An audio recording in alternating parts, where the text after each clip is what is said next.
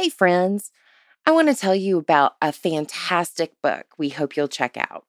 It's called Angels of the Bible Finding Grace, Beauty, and Meaning by Kate Moorhead. Angels appear in the greatest of biblical moments at the gates of the Garden of Eden, at the birth of Christ, and at the tomb of the resurrection. But modern day Christians tend to either dismiss angels as fantasy or caricaturize them as one dimensional cherubs. Episcopal priest Kate Moorhead invites us into a more dynamic understanding of the realm of the angels. Her devotions recount 50 key appearances of angels in the Old and New Testaments as she shares stirring theological reflections on the presence of angels in our life of faith. In addition, the book features 56 full color pages with depictions of angels throughout history. Art professor and scholar P. Scott Brown offers historical and theological context for these paintings of pivotal angelic appearances, including the Annunciation, the celestial hierarchy, and the final battle from Revelation. The Bible asks us to read and digest its stories, not only to recall what God has done before, but also to watch out for what God is doing now. If we embrace the Bible as something more than a history book, we must open our minds to the continued existence of angels and look at these apparitions with an eye to understanding our own lives and the role of angels within. Angels of the Bible is also available on Amazon Kindle, Barnes and Noble Nook, and in the iTunes Store. We hope you'll visit forwardmovement.org to find out more about this title or to share it with a friend. Today is Saturday, May 30th. Ephesians chapter 6, verses 14 through 17.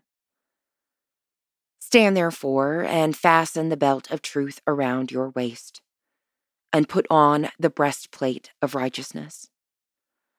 As shoes for your feet, put on whatever will make you ready to proclaim the gospel of peace. With all of these, take the shield of faith, with which you will be able to quench all the flaming arrows of the evil one. Take the helmet of salvation and the sword of the Spirit, which is the Word of God. When our son was younger, we watched every Marvel movie and debated the most potent superpower. He learned to read with the Harry Potter series, and archaeological digs of our house will reveal the depths and toys of his devotion. Perhaps that's why I'm so attracted to this passage. Sometimes I feel small and weak, battered by demands for more time and money and work. But Paul's words to the Ephesians make me feel like strength and courage are within my grasp.